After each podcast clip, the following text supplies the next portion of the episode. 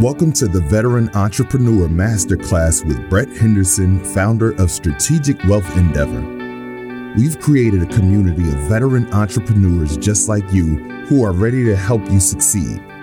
Our podcast provides expert advice and resources so you can overcome any obstacle in your way. With the help of Brett and veteran guest experts, you can build a battle ready business mindset to take your company to the next level. Thank you for listening to the Veteran Entrepreneur Masterclass. Now, on to the show. Brett Henderson is a financial advisor, but that means more than just hanging out a shingle. It comes with understanding people and a commitment to values and the processes that create a bond with clients. Brett, along with Giselle Cayme, founded Strategic Wealth Endeavor with values and process at the core. Now, Brett has achieved several designations to support the mission of the firm, and he is an independent advisor. I'm Patrice Sikora. Brett, let's start with the designations you hold. Why, and which one makes you the proudest? Well, good morning, Patrice. Thank you, and happy to be here again. Um, why and which one? Well, let's chat about the why and where we are today and how we got there. And then we'll talk maybe about which one, but I, I mm-hmm. probably won't do that actually. Uh, I'll just say that since I started the business in 2004, um, my first designation was in 2000, I think six, and another in 2008, and then a, a, gap for a while. One in 2009, which I couldn't put on my card, so let that lapse. And the, but the last three, four years, I've attained four. So it's one of those things where I think, yeah, the further I get in my career, I think that shows I'm not just resting my laurels. I believe education is important and and continue to improve and grow and build your skill set is necessary. And I'm 46 years old right now, and I'm I feel like I'm in my prime. I have another 20 years to crank, so to speak. And so, bearing myself in education, I, I truly believe knowledge is power. And whoever's listening to this podcast, no one actually cares what the actual letters mean, right? No, no one cares about the alphabet soup, but they care if you're their advisor that you care about education and you take your profession seriously and that you are striving for excellence. You're striving to provide the best outcome possible for your clients. That's what my clients care about. So no one cares about what the letters mean. What it does show though is that I'm committed to excellence and I'm committed to self-improvement and that I'm not resting on my laurels. So if there's anything to take away from the designation alphabet soup behind my name. It really is just that I, I believe in self improvement. I believe in education. I believe in continuing to improve and, and building my skill set so I can provide the best service, the best value, and hopefully that leads to the best outcomes for my clients. Well, I am going to press you. Which one are you proudest of? Which of these designations? Well, I think the proudest. It, well, the the CIMA Certified Investment Management Analyst is a mini CFA, and that was probably the hardest one. That was done at Wharton back in 2008. I had to go to a conference or a campus, actually, Merrill Lynch, when Merrill Lynch still existed on its own before they failed and Bank America bought them in 2009. By 2008, it, there was a home study course, and I remember walking around my neighborhood with flashcards. Literally, I put a full day in studying and walk around flashcards and trying to memorize things and and doing questions on weekends. And, and it just wasn't fun but you just power through it. And then you had an immersive class for a week where you sat there all day eight till five. And then after dinner you had to sit there and crank another three four hours at night and then wake up in the morning and do it again. And and to pass that so that felt the best. Uh, so the CIMA felt the best. The probably the hardest one was the CLU chartered life underwriter. That's pretty much a master's in life insurance or master's uh, in risk. And everyone's like, well, why did you get that? And the funny part, it, it, when I was at UBS, I was the only CLU I ever found or met at UBS. No one else had it. And I was like, why do you have that designation? Why did you take the time to do that? Why did you get that? Because I didn't make more money. I didn't pay more. And, and it took several years to attain it because it was voluntary. And I believe that someone's 401k is their future lifestyle insurance. For most Americans, the more is in their 401k, the better their future lifestyle is going to be. So for me, it was a natural progression to attain the CLU because it's about risk management. And if you work your whole life and save your whole life, and you want to have this certain lifestyle, when you want to protect her and make sure that there's not some random event that's going to pop out of nowhere and impact it. So I think it was a natural progression for me as a 401k consultant to have the risk uh, or the skill sets in the area of risk to manage that risk to provide better outcomes for our clients. So it's funny digression. When I was at UBS, there was a financial planning specialist and they're the risk specialist. Oh, the insurance specialist. Great. And I met with them and I looked at him and he was a CFP and a certified financial planner. That's a nice designation. Yes, it's hard to attain. And yes, it takes some time. It's only five modules. The CLU was eight modules. Mm-hmm. And of the five modules in the CFP, one is insurance. For the CLU, eight is risk. So uh, I was more qualified than he was. And this was my expert, so to speak. Now, they had more maybe street experience. I had more book experience. And that's that's the challenge. You have the book knowledge, then you have to apply it. And so I still I still may have the I have the prudential, uh, that's a great word, professional accreditations and acumen However, I know what I know and I know where my experience is and I know when to reach out to those other professionals who who are uh, deeper in the space every day and are executing in that space every day versus the, the new college grad that comes out with a couple letters with no experience right? Do you want that brand new heart surgeon that just graduated their boards or do you want the one that's been doing it 30 years right? And, and and so has more experience. So i even know when to reach out to build my own bench to provide better outcomes for for our clients. I know where my area of expertise is and I know where it's not and I know when to build the team. So the the least favorite designation was the CLU. However, that's the most impactful I think uh, as far as helping our clients attain better outcomes. And more recently, the last one which I just passed literally 2 3 weeks ago is the CEPA, the Certified Exit Planning Advisor. And so if you look at the business cycle for for any business owner, any entrepreneur. You have the initial startup phase where you're trying to figure everything out and you're getting kicked in the face every day. And then you have the kind of the, the normal, the business is set up, it's running, it's comfortable, it's profitable. You have your clients, your customers, you have your systems down, you have procedures down, you have your team down, HR's under control, everybody's happy, business is humming. And then you, okay, well, this has made a great life experience for me and I've had a great business and I've run the business. Now, what's next in life for me? And do I pass it down to my kids or, or children or management team? Or if the management team isn't strong enough to run it, me a strategic buyer. So it's about the next cycle. And so having that skill set to work with an entrepreneur from inception through execution through exit is for me was just a natural progression of my skill set as I am now a veteran business owner. And I look at my own business with 20 years in, in the business. Where do I want to be in five years, 10 years, 15, 20 years? Is this something where Giselle wants to take over or my son who is now five? Do I want to stay until he's 25 another 20 years and, and maybe see if that's a transition? So as I start to ask myself those same questions about my own business, I know there's other entrepreneurs out there asking themselves the same thing.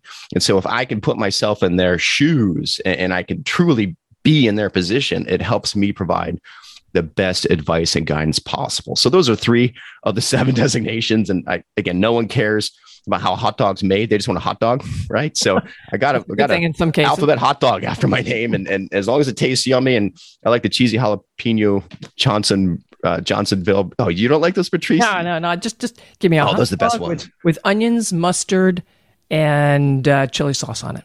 But Wait, I, digress, I digress. I digress. cheese. Cheese. That's right. Yeah, cheese too. But there is one designation you didn't mention: the BFA. Ah, yeah. yes, yes, yes. Wait, so tell us about that one. And that's the froofy one. The froofy one's like, what is that? Never heard of that one. And the froofy one I'm a kind of a froofy guy. When I go to Starbucks, someone will ask, "What do you want?" Like, just give me a froofy coffee, and that's like caramel, frappa, vanilla, yum macchiato, yum, something. Macchiato. Just yeah, just make it yummy and I froofy and the full large, sugar. small, and medium figured out though. Just right. That, that size, this one, but go ahead. Grande. Well, now it's now it's about budgeting because you look in there like, oh, there goes my budget because it's so expensive now for a coffee. But we can but BFA, digress. BFA. Yeah, BFA. Sorry, sorry, sorry. So BFA, behavioral financial advisor, and that takes a normal I'd say a normal advisor and what you're trained to do is meet with a client, ask a bunch of probing questions, find their pain, and then give them a solution to help solve the pain. And so here's where you are. Here's where you want to. Here's where you want to be. A get to B. Well, the the thing that's missing is who the person is. Everyone's A is not the same. Everyone has a different personality. Everyone, everyone has different life experiences. Everyone has a different goal of where they want to be and, and how they got to where they are. And I think people somehow, I don't know why, feel investing is logical. you do this, you do that, and you're going to have a certain outcome. They, it, money is emotional. Period. Money is emotional, and it's not everything I do is actually 90% emotion and 10% logic. The easy part's picking investments. That's the easy part.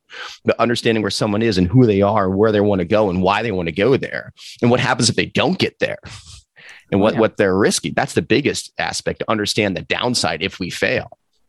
Right. So I would, that's why I'd rather measure not three times, seven, eight, 10, 20 times and cut once to help minimize the opportunity for failure than anything else. But the BFA takes something into consideration that is not taught at the big firms or was not full disclosure was not taught when I was there. And that's the emotional aspect, that behavioral aspect. And so it's about someone's values, understanding who they are and what drives them. And so we we have a pretty it's not my I didn't develop it. I know in your opening you're like, "Oh, we developed this." I didn't develop it, but I I went through the course, went through designation, and they recommend Think2Perform. We can we can talk about that if anyone reaches out to. And they have cards, values cards. And so it's a cool exercise. We get a deck of several, I think it's over 60 different values and you whittle it down. You cut the deck in half, what you like, what you don't, what resonates, what doesn't, then down to 20 and then down to 10 and then down to five. And you get your top five values. And that really drives who you are. So I have my five. Giselle, actually, Giselle's on the call too. She has her five. So I think we can maybe chat about, or if you tell me if you want to chat about that or not. However, understanding a client's values is important to then take those values and incorporate those values into any investment advice or financial advice we provide. So if someone, for example, family's huge to them and family's huge to me, I have a five year old son. If family is a, an important value and a question comes up, hey, I can invest in a commercial building and make some money, or I can invest in a vacation home and spend more time with my family and maybe rent it out when we're not using it wow, you told me that family is important to you. That's a value. So the commercial property may be financially more lucrative, but if you have a vacation home and you can spend more time with your family and that's important to you, my advice would be to generally probably obtain the vacation home where you can spend more time with your family. And full disclosure, that doesn't make me any money. I get paid no money if a client buys a second home. It's not how I earn a living. However, it's important to them and it's prudent for them. So that's the advice as a fiduciary you're going to give them is do what's in their best interest and that meets meets their needs. So having that BFA, I think, has been a nice. Uh, what's the word I'm looking for? Patrice, you tell you're, you're better with words than I am. It just brings all together. What, what's it? Accoutrement? Is that a French word? What? It's glue. It's glue. Yeah. All together. Yes. So that's yeah. been a nice one that that I don't see any other advisors really obtaining. Um, maybe it's out there, but not a ton have it. And I agree, it is the glue that brings everything else together. I love it. Now, Giselle, you go through this value cards business too. I mean, you've, you've apparently you've got you've done the the uh, cards. You've got your top five, but knowing values, you're the one who really works with the clients behind the scenes. Does this help you with your relationship with them? Yeah, I would say it would. It's getting to know, it's someone I'm working with. They don't know me, I don't know them. So, going through the client onboarding process with them, I'm getting to know who they are, their family, what they like, what's on their mind. Sometimes it turns into a rant session they're just releasing stress. So, I'm I'm there with them uh, I listen. I'm a very good listener. So I think the values really does strengthen that relationship with myself and with Brett. Just we want to get to know our clients and who they are and what drives them, what motivates them. And I think that's it's a very good start to a very strong relationship. Tell us a little bit about what you do with the clients, especially through the onboarding. We're talking about processes here too. Yeah, so I will hop on that phone call with them and just set expectations about what the onboarding process will look like. And it's a lot of forms, a lot of paperwork. So I let them know, hey, we can do this over the phone. I'll walk through the form with you, or some clients do opt out opt to just do the form themselves and then I'll just pre-fill all the account forms for them, send it back to them, they review it, sign it, and then I'm back on the back end communicating with our back office and trying to get the account opened. Once the accounts are open, we move on to the welcoming phase. So we're sending out the a client gift to them. The values cards comes in. So I'll write a little note letting them know, hey, thank you for choosing us to take you on this financial journey. Uh, we have a little activity that we want to take you through when it comes to developing a financial plan. We want to make sure that we provide a plan that is you, is holistic, and includes all parts of your life, financial and personal. And then from there, we'll set up a call with them, go through the values exercise, and then just have a conversation about it. How long does this uh, values exercise take, guys? Doesn't take that long. Probably depends on the conversation too, where it yeah. leads, because there'll be a couple values of like, oh, so why did you choose this? So it could be 30 minutes to an hour. Especially when you have a couple. When you have a couple too, exactly. the, the, husband yeah. does it and you don't let them talk to each other before mm-hmm. or while they're doing it that way it's independent but it is it's couples therapy really when you sit there especially a marriage couple because because money is stressful and they go through it. And it's really cool to watch a couple go through it because one spouse will have one set the other will have another. There's always not always but yes there's always actually overlap of one or two. And there's always a couple that are independent and they choose like yin and yang and makes makes them work as a couple. So it's kind of cool to see. And what do you when you see that, you get done your couples therapy here. You know, do you have to bring them together on, at the table, or is it just okay? These are yours. These are yours. We'll deal with it. Now, more, it's like, ah, that makes sense. So it's enlightening for both of them, where they're both like, oh, this explains this and this explains that. So oh. it really actually it helps them come together as a couple, and it helps clarify maybe why some thoughts or emotions or biases because a lot of biases with money. And, a lot of couples will have certain things where they talk about certain biases or challenges and some things they hide and they think it's better not to discuss. And, and we all know what those are. So it's really impressive to actually sit there and watch a couple go through it and then come together and chat about in front of us right? I'm not a psychologist. I'm not a uh, at all. Like I feel like I am more than anything else, as I said, because money is 90% emotional and 10% logical. And understand the emotions and to build that rapport and build that relationship is very, very powerful to see. You've mentioned UBS, you've mentioned Merrill. Those are big names. They well were big names in one case. um, wirehouses, but you're not with any big name right now. No, no. Well, come on, my name's not big. I'm. I'm. It's, it's oh, getting. I'm so I said right now. It's getting okay. there. It's okay. getting. We're leaving room. Right. But you're an independent. Yes.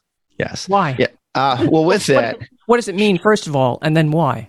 Sure. Well, what does it mean? So it means I'm not tied to any specific tool set or financial institution. I can choose to work with anyone I I like. So I'm a free agent, so to speak. There's still compliance with with licenses. So I'm Series Seven, Series 66, and there still needs to be compliance and oversight.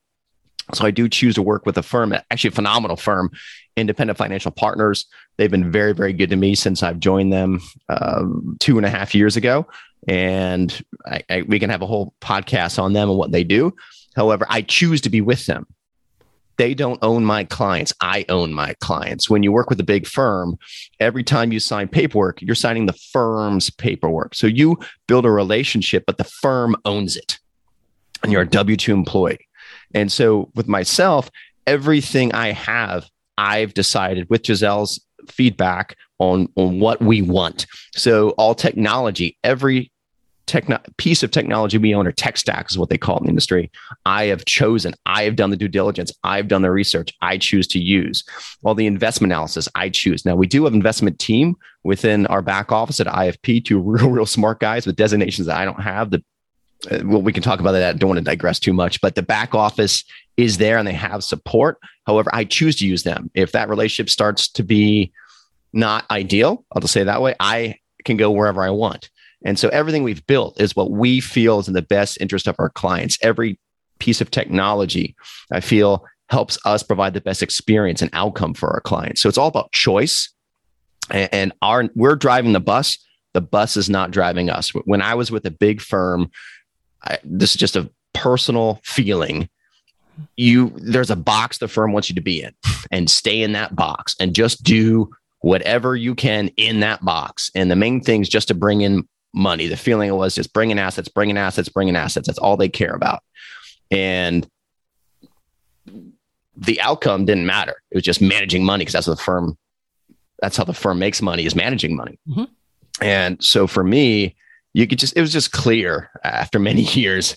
It's one of those things you, you start there and you're excited. You, oh, I'm going to be here forever. And then you just get that happiness kind of chipped away. In reality, it's not what you think. And, and it wasn't my business, it was the firm's business. And if you have free thought and you try and think of a different way or, or think of how things could be better, more efficient, or different, eh, to get I just a feeling of being pushed back or no, just stay in your box. and Just do what do what the firm wants you to do in this box. And when I was with Merrill, there was over, I think, 14,000 advisors. And UBS, when I started, I think was 9,000. I think they're down to 7,000 now. That shows uh, kind of what's going on there. But it, it is what it is. But now we drive the bus and we make the box. And if we, if I don't, if Giselle and I feel there's a better way of do something, we can make those changes.